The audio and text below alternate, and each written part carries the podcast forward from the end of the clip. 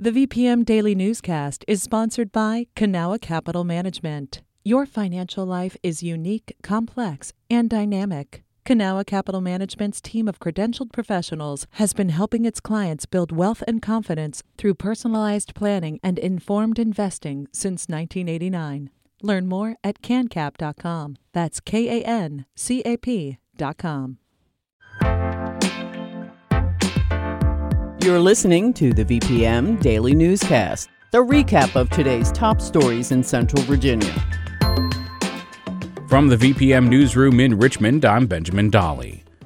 Governor Glenn Youngkin shared a report this week recommending Virginia leave the Regional Greenhouse Gas Initiative, but supporters of the carbon emissions market say the report doesn't consider the cash RGGI is bringing in. Patrick Larsen has more.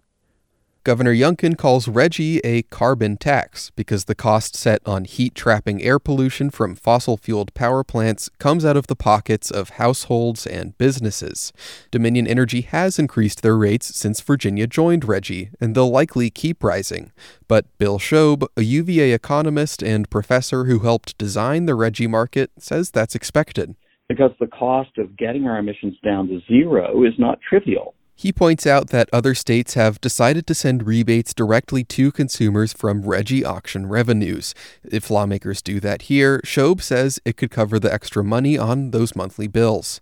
Virginia has only been part of RGGI for about a year. Currently, the state spends half its auction proceeds on energy efficiency programs for low income ratepayers, which advocates say will decrease electric bills over time. Patrick Larsen, VPM News. Roads around the state capitol are closed through next month due to construction. The state has been working on a new General Assembly building for about three years. That's where lawmakers' offices and large committee rooms will be. The project will be completed at the end of 2022. 9th Street will be closed to pedestrians and vehicles from Grace Street to Broad Street. The closures are subject to change and will be in effect through April 17th. We should disclose VPM will have office space in the newly constructed General Assembly building. Virginia lawmakers want to deter and crack down on catalytic converter thefts. As Jordan Pascale from partner station WAMU reports, the crime could be elevated from a misdemeanor to a felony if a bill becomes law. Thefts of catalytic converters have increased over the past few years, especially from Priuses. The value of those precious metals inside has gone up drastically. The device found underneath the vehicle cleans the exhaust.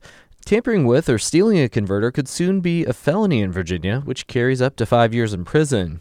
Right now, it's a misdemeanor with up to a one year sentence. The bill also calls for more stringent record keeping and due diligence from scrapyards and recyclers that purchase the converters. The General Assembly passed the law before it adjourned last week. It still needs a signature from Governor Glenn Youngkin. That was Jordan Pascale reporting. The James River Water Authority Board voted this week to move a water intake and pump station project in Fluvanna County. According to the Daily Progress, an alternative site must now be considered.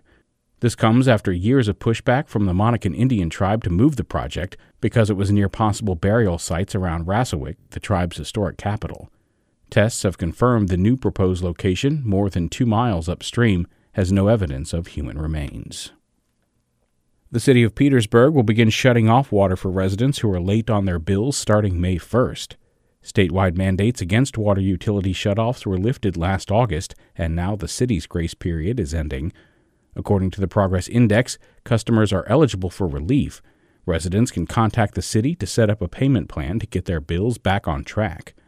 Outstanding balances at the start of October totaled nearly $8 million in Petersburg, about half of which could be covered by federal relief funds.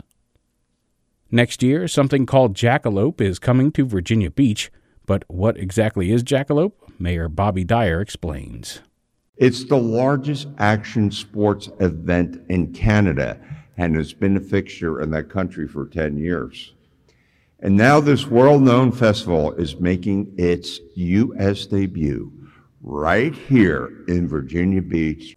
Jackalope is a three day festival that features skateboarding, base jumping, rock climbing, and surfing.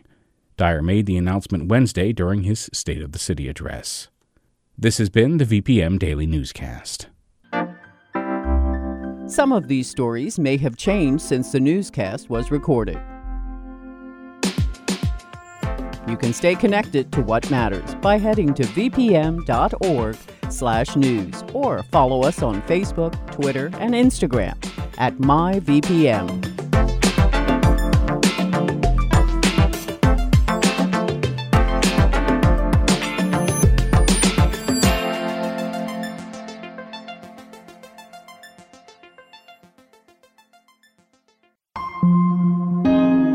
VPM. Hi, it's Terry Gross, the host of Fresh Air. We bring you in depth, long form interviews with actors, directors, musicians, authors, journalists, and more. Listen to our Peabody Award winning Fresh Air podcast from WHYY and NPR.